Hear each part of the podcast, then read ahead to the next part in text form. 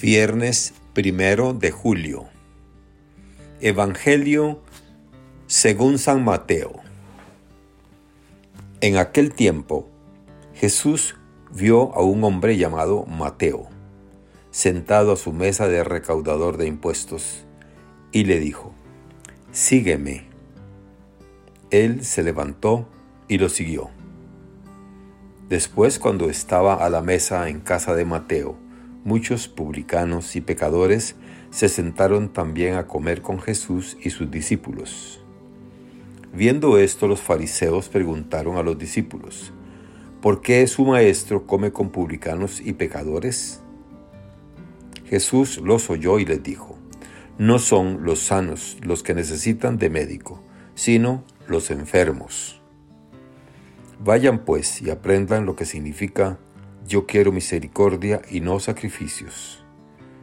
Yo no he venido a llamar a los justos, sino a los pecadores. Palabra del Señor. Gloria a ti, Señor Jesús. Reflexión. Hoy el Evangelio nos habla de una vocación, la del publicano Mateo Jesús está preparando el pequeño grupo de discípulos que han de continuar su obra de salvación.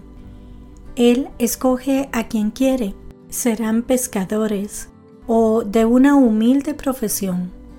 Incluso llama a que le siga un cobrador de impuestos, profesión menospreciada por los judíos, que se consideraban perfectos observantes de la ley porque la veían como muy cercana a tener una vida pecadora, ya que cobraban impuestos en nombre del gobernador romano, a quien no querían someterse. Es suficiente con la invitación de Jesús, sígueme, según Mateo 9:9. Con una palabra del Maestro, Mateo deja su profesión y muy contento le invita a su casa para celebrar allí un banquete de agradecimiento.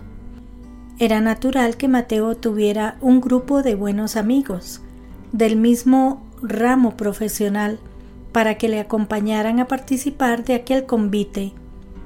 Según los fariseos, toda aquella gente era pecadora, reconocidos públicamente como tales.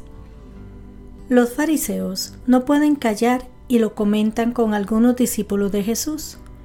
¿Por qué come vuestro maestro con los publicanos y pecadores? Según Mateo 9:10. La respuesta de Jesús es inmediata.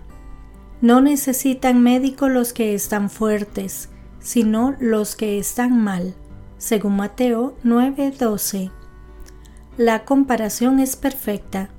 No he venido a llamar a justos, sino a pecadores. Según Mateo 9:13. Las palabras de este Evangelio son de actualidad. Jesús continúa invitándonos a que le sigamos, cada uno según su estado y profesión.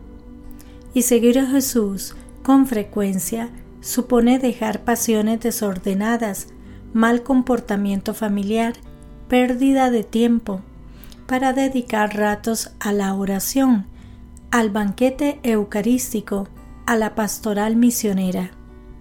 En fin, que un cristiano no es dueño de sí mismo, sino que está entregado al servicio de Dios.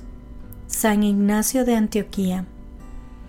Ciertamente Jesús me pide un cambio de vida y así me pregunto, ¿de qué grupo formo parte? ¿De la persona perfecta o de la que se reconoce sinceramente defectuosa?